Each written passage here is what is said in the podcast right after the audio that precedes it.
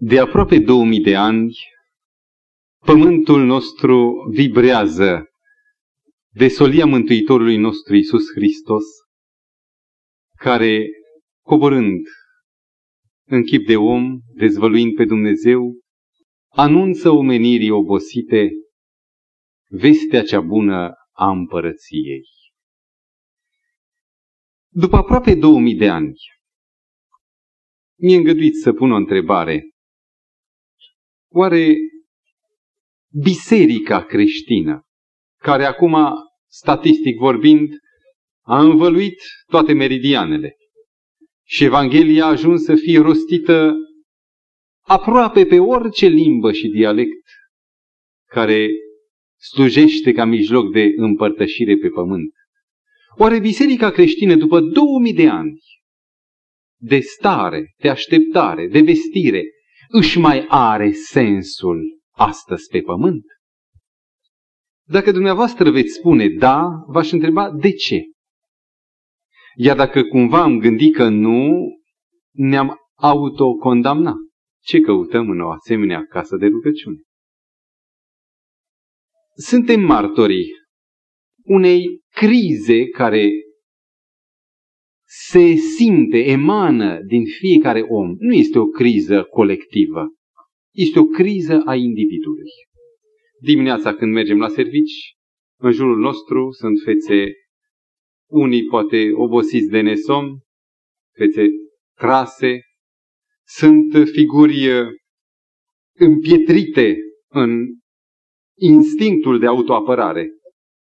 Dacă vreau să cumpăr ceva, cel de lângă mine are impresia că vreau să-l jefuiesc de ceea ce este dreptul lui.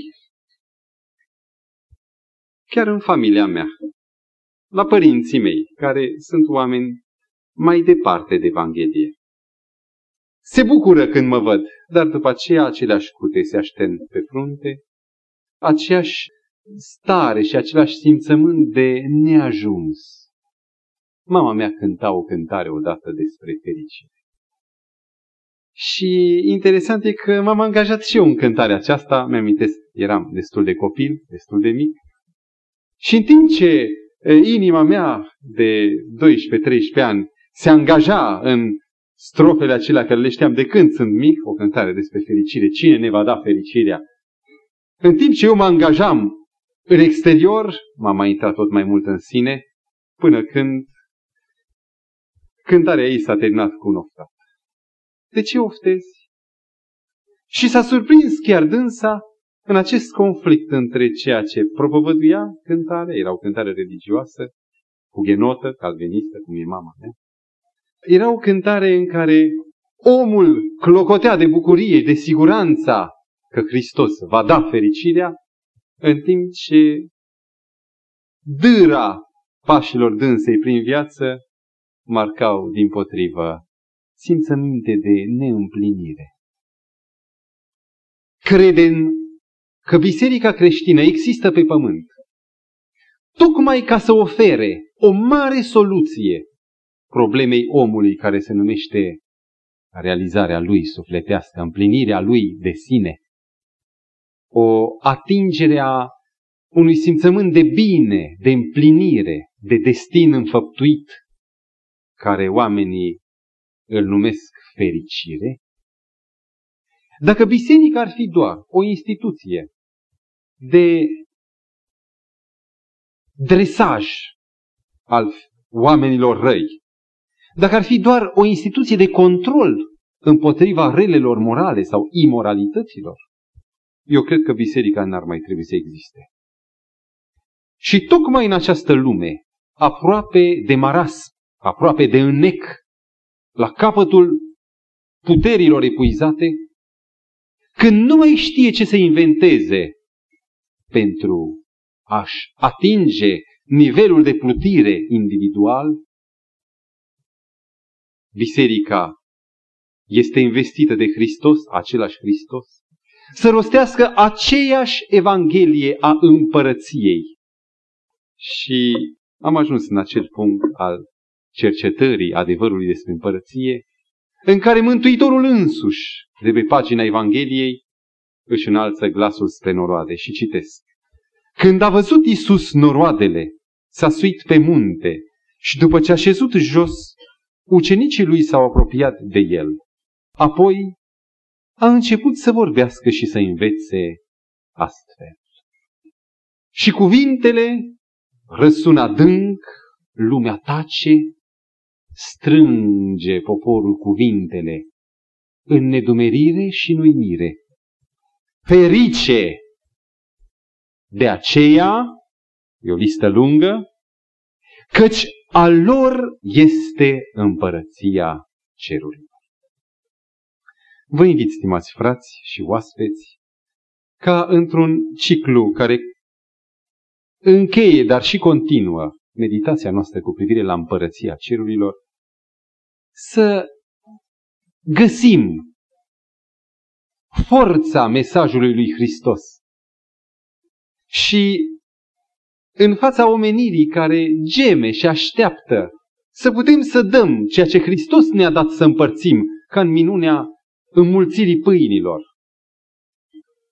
Ferice! Așa începe predica Mântuitorului de pe munte. Și obstinat, deci repetat cu tărie, ca o picătură care revine și revine, apare o dată, de două ori, de trei ori, de nouă ori cuvântul ferice. Nu ne adâncim privirea în conținutul aceluia care e destinat a fi beneficiarul fericirii. Deocamdată, Mântuitorul vorbește de niște lucruri reale sau de paliative, soluții de ușurare a unor dureri într-o boală care e incurabilă, cu o moarte inevitabilă. Stimații mei, în această seară, ca o introducere în acest șir al fericirilor, de care Mântuitorul atașează împărăția cerurilor, ne vom opri, prin mila Domnului, asupra conținutului acestui enigmatic termen, în care probabil mulți la sută nu mai cred, și anume fericirea. Aș vrea să mai fac o mică introducere. Momentul în care Domnul Hristos rostește fericirile este un moment deosebit. Mântuitorul n-ar fi rostit, n-ar fi aruncat mărgăritarele fără ca să existe oamenii pregătiți să le prindă din zbor. Mântuitorul era învăluit de mulțime, erau popoare, veniseră din Iudeia, din Decapolis, ținutul celor zece cetăți, veniseră din Samaria, din Galileea, ba încă și oamenii din ținutul Sidonului, spune Evanghelia. Veneau și într-un loc, pe un punct mai ridicat, unde se putea crea un anfiteatru. Mântuitorul se suie pe un punct mai înalt și de acolo cuvintele lui se poboară. Era o stare de spirit anume, nu oricare.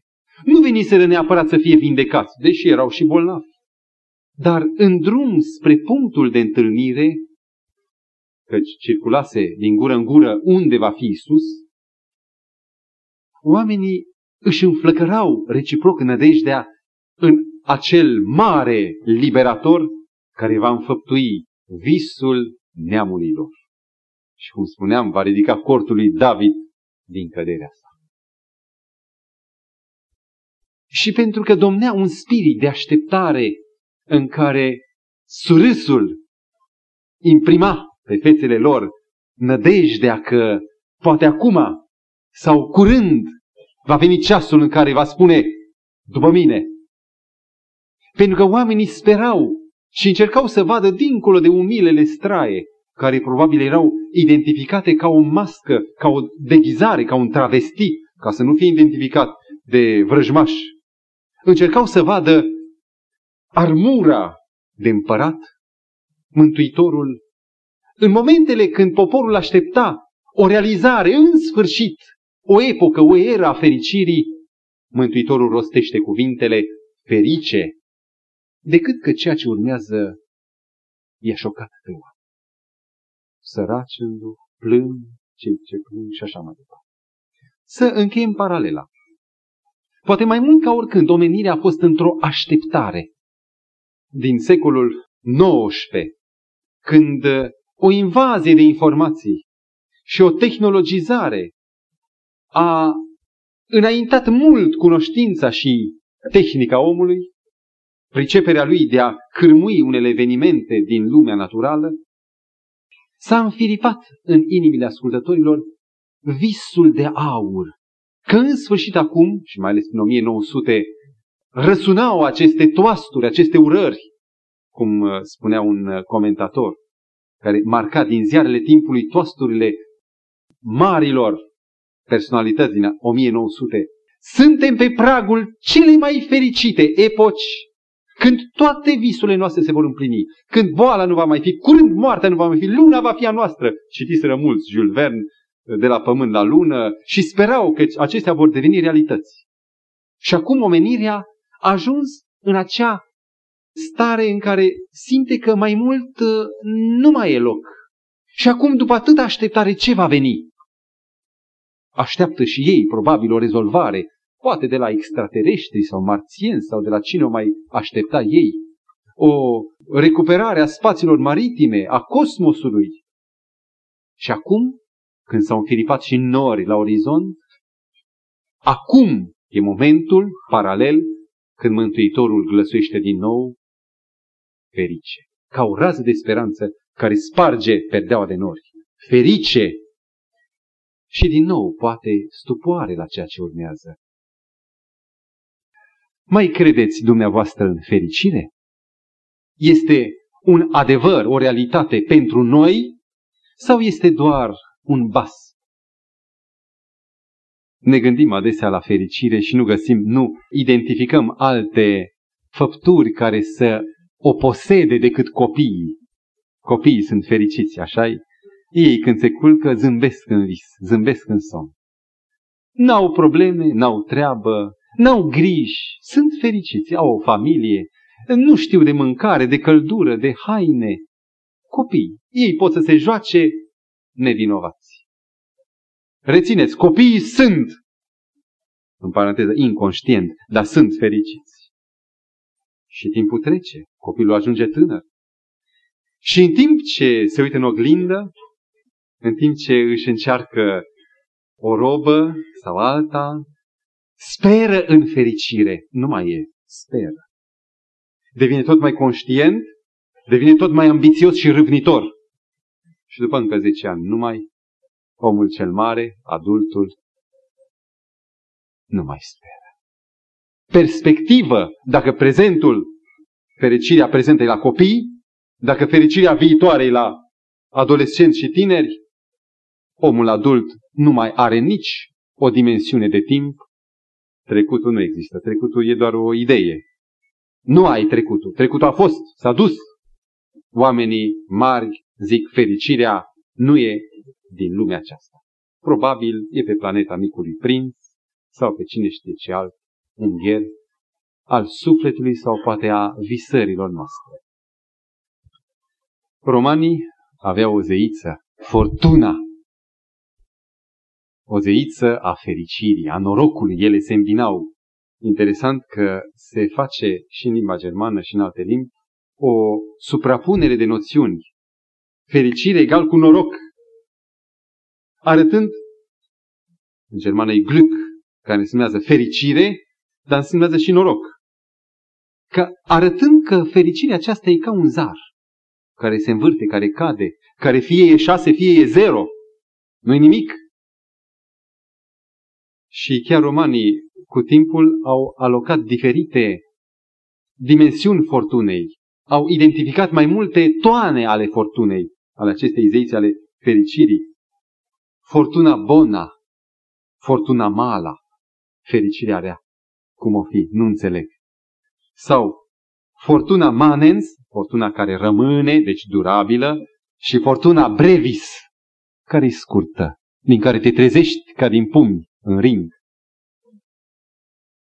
Au fost gânditori. Mi-amintesc de unul pe care l-am găsit, Toma d'Aquino, un mare teolog catolic pe care își fundamentează filozofia catolică multe temelii. Într-o anumită lucrare a lui vorbea despre fericire. Și el zice așa, ce e fericirea? Și încerca să plece de la realitate, nu de la idee, ci de la ce e, ce simte el că e. Spunea că e completa realizare a dorințelor naturale pe care le are un om. Omul dorește. Dorește pentru trup, dorește pentru minte, dorește pentru inimă, dorește pentru buzunare, dorește pentru rezerve, dorește mult. Și spune că fericirea este completa realizare a dorințelor naturale, ajungând la acea satisfacție maximă, încât toate dorințele fiind saturate, fiind îndopate, să ajungi la o stare de imobilitate, o stare de satisfacție deplină, de odihă totală. Imaginez un șarpe boa, care este umplut cu un vițel care cu greu, cu greu l-a înghițit și care, fericit, dacă putem spune că e fericirea, așteaptă, nu mai vrea nimic, este imobil, într-o imbecilă stare ca să se consume ceea ce are. Și el comentează, starea de imobilitate e necesară ca omul să fie fericit de plin. Căci dacă încă dorește, dacă încă focul mocnește, nu este fericit, încă roade ceva. Ori spune așa ceva, nu se poate, iată cunoștința omului. Omul tot timpul vrea să cunoască mai mult. De când cunoaște mai mult, cu atât mai mult vrea să cunoască. Și spune că imobilitatea aceea a fericirii ideale nu se poate găsi pe pământ. Și conchide el, Toma d'Aquino, păcat că este un om al credinței, zis, fericirea nu poate fi atinsă în viața aceasta. Un altul care nu se numește eclesiastic, ci un laic, un filozof, Kant. Le-am luat nu ca să facem cultură acum, ci ca să descoperim ce gândim noi înșine despre fericire. Reia firul, unicul fir pe care poate broda omul și spune fericirea este starea în care totul din jur, dinăuntru și din afară se supune dorinței și voinței proprii. O stare de, pe care numai un monar, să zicem, ar putea să o aibă. Și spune, dar întrucât nici chiar monarhul nu dispune total de viață, total de evenimente, nu dispune de înlăturarea durerilor din trup sau a mersului împărăților lumii, întrucât nu există o deplină corespondență între voia mea, dorința mea și mersul de din afară, fericirea rămâne ceva ideal. Să schimbăm o literă din cuvântul ideal la ceea ce se gândea gânditorul, ireal, adică ceva care nu este pământean. Dați-mi voie să contest această părere. Și aș dori să pornim de la început. Eu cred într-un Dumnezeu, creator al omului. Cred într-un Dumnezeu desăvârșit, fără pete, în caracterul său perfect, fără rădăcini de răutate sau gelozie, cum apar zeii păgâni, un Dumnezeu despre care spune Pavel în întâi Timotei șase cu șaisprezece, fericitul lui Dumnezeu, deci fericitul Dumnezeu, un Dumnezeu care el însuși e fericit. Eu cred într-un Dumnezeu perfect și fericit. Și permiteți-mi să vă întreb, de ce credeți că a creat Dumnezeu, pe lângă nenumărate ordine de existență, de ce a creat Dumnezeu acest ordin nou care se numească omul? Care era destinul pentru care Dumnezeu a creat pe om? Foloase nu poate avea. Unui Dumnezeu atotputernic care are totul deja, e fericit, nu mai are dorințe, nu mai are nevoi să le satisfacă, e fericit. Pentru folosul său propriu nu l-a creat. Ca să-i fie un teatru la care să privească și să nu obosească în veșnicii, iar e fals. El cunoaște totul, n-are nevoie de expectativă. Atunci, un text ne luminează care spune: Dumnezeu este dragoste. Și mi-amintesc de ce am dorit eu să am copii. E drept că dintr-o nevoie a dragostei mele de a-și găsi un obiect pe care să-l copleșească de dovezile dragostei. Poate este un motiv pentru noi, părinții, oarecum egoist. Dar găsesc un alt motiv pentru care eu vreau să am copii și pentru care am copii. Vreau ca viața mea să capete un sens într-o fericirea lor. Pentru ce trudiți, frații mei părinți? Copiii s-au făcut mari, au poate și ei copii la rândul lor. Pentru ce mai trudiți? Pentru fericirea copiilor. Dragostea nu poate să gâlgâie singură în inima ei bucuria și fericirea. Are nevoie să o împărtășească. Are nevoie de făpturi asupra cărora să toarne dragoste și făpturi care să sclipească de bucurie, să scânteieze de fericire. Și atunci, când stelele dimineții zbucneau în cântări de fericire și de bucurie, apare coroana creațiunii pământului, omul cu o unică destinație, destinat, care-i destinația, stimații mei, care credeți în fericire, care-i destinația omului, destinat ca să fie fericit. Nimic mai puțin decât atât. Nu se putea mulțumi Dumnezeu cu mai puțin decât fericirea omului.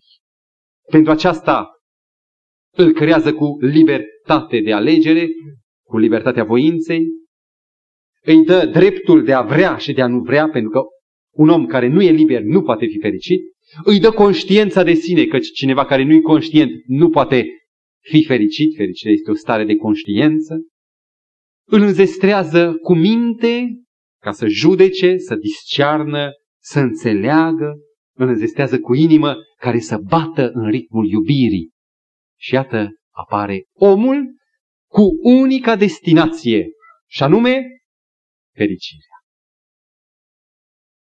Apare din nefericire ruptura în ordinea lui Dumnezeu. Și omul se răzvrătește. Omul întoarce spatele. Devine un îndurerat, care e prima reacție a omului. Prima săgeată din inima lui, prima durere este frica. Frica este o boală a sufletului. Este lipsa fericirii. Nu-i doar o simplă dorință de a se realiza pe un anumit plan, ci este chiar pierdere. Este un dezechilibru lăuntric și un om dezechilibrat nu e un om fericit. Și începe simfonia tragică de vaiet, de plâns, de țipete, de învinuiri, care continuă și azi. Și Dumnezeu a spus nu. Eu am să intervin. Întocmesc un plan prin care omul, în ciuda condițiilor sale, trebuie să ajungă din nou fericit. Aș vrea să vă dau câteva texte. Într-un psalm spune: cine ne va da fericirea? Întreba psalmistul, probabil întreba retoric, ca să fie și mai evident răspunsul. Și tot el răspunde în alt psalm optzeci și cinci cu treisprezece, Dumnezeu ne va da fericirea. Este o certitudine. Nu este o probabilitate. Nu este un loz cu procent, pro și contra. Este certitudine. Dumnezeu ne va da fericirea. Și acum, lăsând la o parte oastea de învățați, oastea de interpreți, de critici ai fericirii, noi, copiii ai lui Dumnezeu, care suntem chemați să rostim pentru o lume nefericită, mă refer individual, om cu om, indiferent de prosperitate, oameni care în sinea lor derulează gemul nefericirii pe N planuri.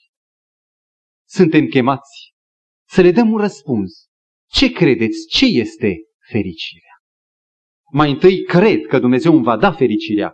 În Psalmul douăzeci și trei spunea copilul lui Dumnezeu David, da, cu versetul șase, fericirea și îndurarea mă vor însoți.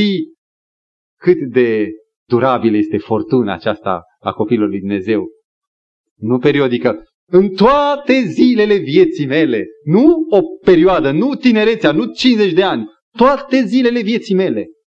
Este ceva care, în ciuda condițiilor de vitregie, parcă ne ținând cont de nimic, chiar și pentru unul care este în suferință, chiar și pentru un bătrân încovoiat de ani, fericirea este garantată în toate zilele vieții mele. Ce este fericirea? Pentru că dacă nu am lămurit acest termen, toate fericirile care urmează, cele opt, nouă, care de fapt sunt mai șapte, o să vedem, toate fericirile care urmează nu-și au sensul ferice. Oamenii spun adesea ferice în sens uh, sarcastic, în sens uh, de vorbă aruncată, fără conținut. Să pornim la identificarea acestei mari întrebări cheie, și anume, ce este fericirea? E drept, omul este înzestrat cu capacități și capacitățile acestea se cer împlinite, se cer realizate. O scurtă definiție care ne va folosi de acum încolo este: fericirea este deplina realizare a personalității. Vi se pare ceva greșit în ea? O împlinire pe toate fronturile a personalității. Și poate vreți să întrebați care fronturi? În care direcții să se realizeze omul? Mi-am notat aici șapte domenii. Nu am vrut să fie neapărat șapte, dar atâta mi s-au părut că sunt. Omul este întâi o ființă materială. Realizarea sa materială este primul gând la care se gândește ori și cine când vorbește despre fericire. Îmi amintesc că am făcut o vizită cuiva care era marcat de o maximă, de un adagiu pe care mi-l tot spunea, să încerca să mă facă să-l gust și eu. Zice că nu banii aduc fericirea, ci numărul lor. Și de vreo cinci, șase, șapte ori îmi tot repeta ca să vadă că are aprins ceva. Primul lucru la care omul se gândește este realizarea materială. Și aici este punctul în care omul se oprește. Să am.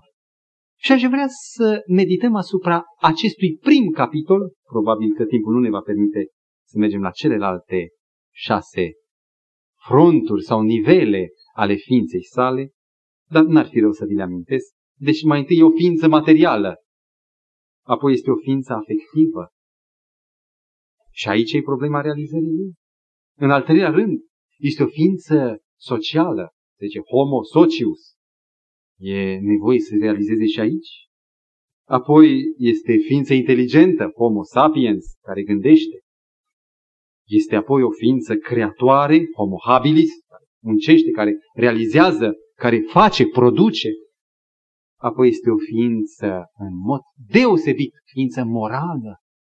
Și în al șaptelea rând este o ființă spirituală. Dar să pornim cu prima, să demarăm omul ca ființă materială. Fericirea, zicea definiția noastră, este deplina realizare pe toate domeniile, pe toate fronturile. Când eu vorbesc despre realizarea materială, nu mă refer în primul rând la pungă, la cămară, la garderobă, la bancă. Mă refer în primul rând la ceea ce a dat Dumnezeu ca materialitate pentru om. În primul rând, sănătatea. Nu întâmplător în biserica adventistă, unica din toate bisericile, se vestește reforma sanitară. Omul trebuie să se realizeze întâi fizic. Este prima condiție pe care se grefează gândirea lui. Gândirea lui, la un moment dat, sunt legături biochimice. Afectivitatea sa, care sunt tot legături biochimice.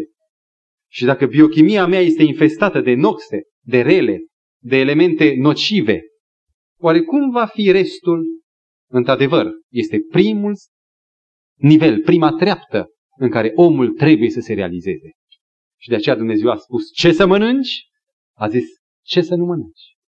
I-a dat indicații cu privire la rosturile orelor din zi. Și-a spus noaptea nu-i pentru ca să cași gura. Nu-i ca să îți faci programul tău să mergi și să te distrezi. Noaptea e pentru odihnă. Iar ziua, nu sunt douăzeci ore într-o zi, spunea Domnul Hristos. Cât este ziua, trebuie să lucrezi. Nu să stai, să te hodinești în pat moale.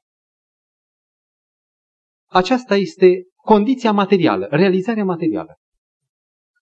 Dar omul nu-i mulțumit cu sănătatea, cu condiția fericirii sau, să spunem noi așa, a împlinirii lui fizice. El vrea, în cuvântul materialitate, el înțelege mai mult și se referă la tot ceea ce îi poate oferi vreo formă de ordonare a materiei, a atomilor. Vrea pentru limbă, vrea pentru ochi, vrea pentru mână, vrea pentru nări, vrea pentru urechi, vrea de toate. În secolul revoluțiilor burgheze, secolul optsprezece, pe atunci a izbucnit un curent numit iluminismul. Am cercetat noi în școală la istorie despre iluminism, la curentele filozofice și literare. Iluminismul avea o concepție foarte hedonistă, foarte concretă despre fericire. A spus, ce e fericire? Fără idei. Fericirea este cea mai înaltă stare de bine material. Este suprema stare a binelui material. Și în timp ce încetau ecourile învățăturilor religioase, omenirea înflăcărată, cuprinsă de flăcările iluminismului, zicea, binele material este fericirea civilizației, fericirea popoarelor. Am cercetat o carte aparte, o carte deosebită, în care un sociolog și filozof și teolog, printre altele, făcea o cercetare a acestor viziuni iluministe, arătând patru faze ale iluminismului. Spune că acest curent care a dorit binele, eu sunt convins că nimeni atunci când începe un curent sau o inițiativă, de orice gen ar fi, nu se gândește că e pentru altceva decât pentru fericire. Toți așteaptă și cred în fericire. Spunea cineva, chiar și hoțul când fură, o face ca să fie fericit. Asta e nădejdea lui, fericire. Și aceștia au spus binele material. Au trezit în mintea oamenilor nevoia ca nu numai ducele sau lordul din castelul lui să aibă de toate. Toți în cel mai larg grad să beneficiem de fericire, de starea de bine material. Și s-a pornit inițiativa, prima fază a evoluției lucrurilor în viziunea fericirii iluministe. Satisfacerea nevoilor, conștientizarea în oameni a nevoii pe care o au pentru bunăstare. Nu mai e cazul să umblăm în stare smerită, să ne ridicăm cu toții. Nu-i nevoie ca să mai rămânem în starea smerită a iobăgiei părinților noștri. Și era un lucru bun. Trebuie să ne afirmăm în condiția elegantă a omului civilizat. Burghezul încearcă să fie gentilom, amintiți noastră de comedia de moravuri, încearcă să se afirme o stare de bine cât mai generalizată. Și industria, manufactura începe să lucreze, să producă cât mai mult. Treapta a doua a evoluției lucrurilor. Urmăriți că este foarte, foarte interesant și are efecte sau are tot timpul aplicabilitate în secolul douăzeci. A început să producă piața. A început să fie o problemă la îndemâna oricui care avea muncă și contravaloare, adică banul, să cumpere binele material. Dar s-a constatat imediat ceva, că deși trebuie să se satisfacă cât mai larg și cât mai înalt nevoile, În cazul în care s-ar face așa, piața ar sucomba. Dacă o haină ar fi atât de bine lucrată și făcută, în treizeci de ani nimeni n-ar mai schimba paltonul. Și ce ar face industria de textile și ce ar face croitorul? Ar muri de foame. Și atunci a apărut această a doua fază a gândirii: binele nu trebuie să fie complet.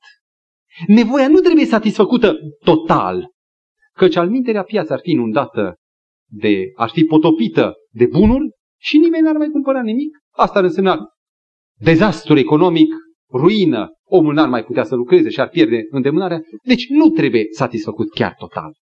Mi-amintesc de ceea ce spunea cineva, vorbind despre mașinile de cusut Singer. Spunea interesant lucru, că la ora actuală nu mai există mașini cu faimă mare, Singer, decât cu piese de plastic. Bine, dar de ce nu-și dau oamenii seama că piesele de plastic sunt mai proaste decât cele de oțel? Are bunica o mașină și încă e bună și astăzi. De ce piese de plastic cu o sută de operații, dar casante într-un an? Păi de ce? De ce? Exact din acest al doilea motiv al idealului fericirii materiale. Trebuie să-i oferi, să-i satisfaci nevoile, dar să nu le satisfaci total, ca să meargă piața mai departe. Lipsa individului este folosul colectiv economic și trebuie să promovăm economia, gândea iluministul. Al treilea punct. Pentru că piața trebuie să meargă și pentru că fericirea omului, zise iluministul, depinde de binele material în cel mai înalt grad, atunci piața și marketingul urmărește nu atât nevoile, ci trezirea de noi nevoi. Să conștientizeze în om noi dorințe. Nu mai mulțumit copilul cu o păpușă de un anumit fel, că a văzut altceva care face altele. Nu mai mulțumită gospodina cu cratița obișnuită, vrea altceva. De ce? Pentru că vitrina i-a trezit o nouă dorință. De aici instabilitatea dorinței omului, niciodată după ce are, nu-i mai e de ajuns că vede ceva nou. Deci lupta pentru nou, pentru că noul aduce un prestigiu social, dacă am mașina mai nouă decât celălalt, par un om mai cu greutate, un prestigiu în plus. Și piața, vitrina, face apel la fericire. Și care este ultimul pas? Vă rog aici să ajungem al patrulea nivel al evoluției lucrurilor fericirii materiale iluministe. E o chestie logică.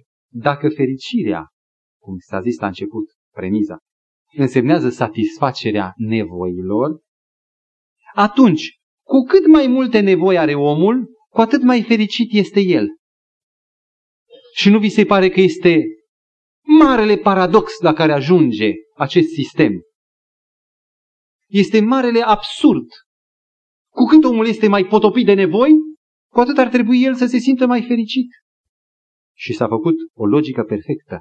Nu mi-aparține mie, doar mi-am însușit-o, uimit și eu de această logică care astăzi se demonstrează dureros.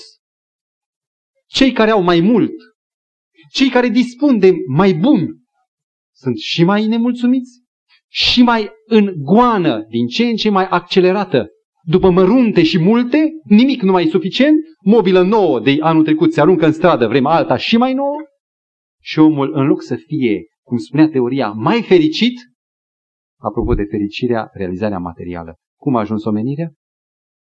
În cea mai cumplită criză, pentru că pe linia iluministă s-a pornit, în cea mai cumplită criză, mă refer mai ales în societățile de consum și nu aici, acolo unde oamenii și-au făcut din consumul lor ideal. Mi-amintesc de o întâmplare, de istoria peștișorului de aur. Cred că vă mai amintiți.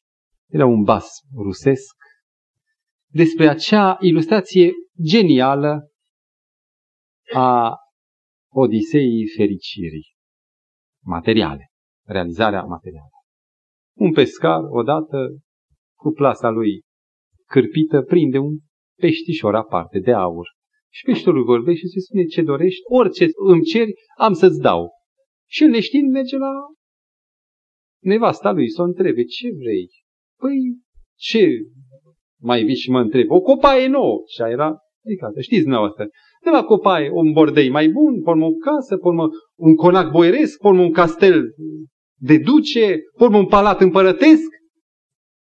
Din ce în ce mai nemulțumită nevasta și moșul, pescarul, din ce în ce mai nesatisfăcuți cu mulțimea de noi și noi nevoi, strigând, se întorc mai nemulțumiți la peștișori până când se trezesc la capătul basmului, din nou, lângă vechiul bordei, lângă sparta copaie, din nou cu plasa cârpită. Se pare că aceasta este marca fericirii de ordin material.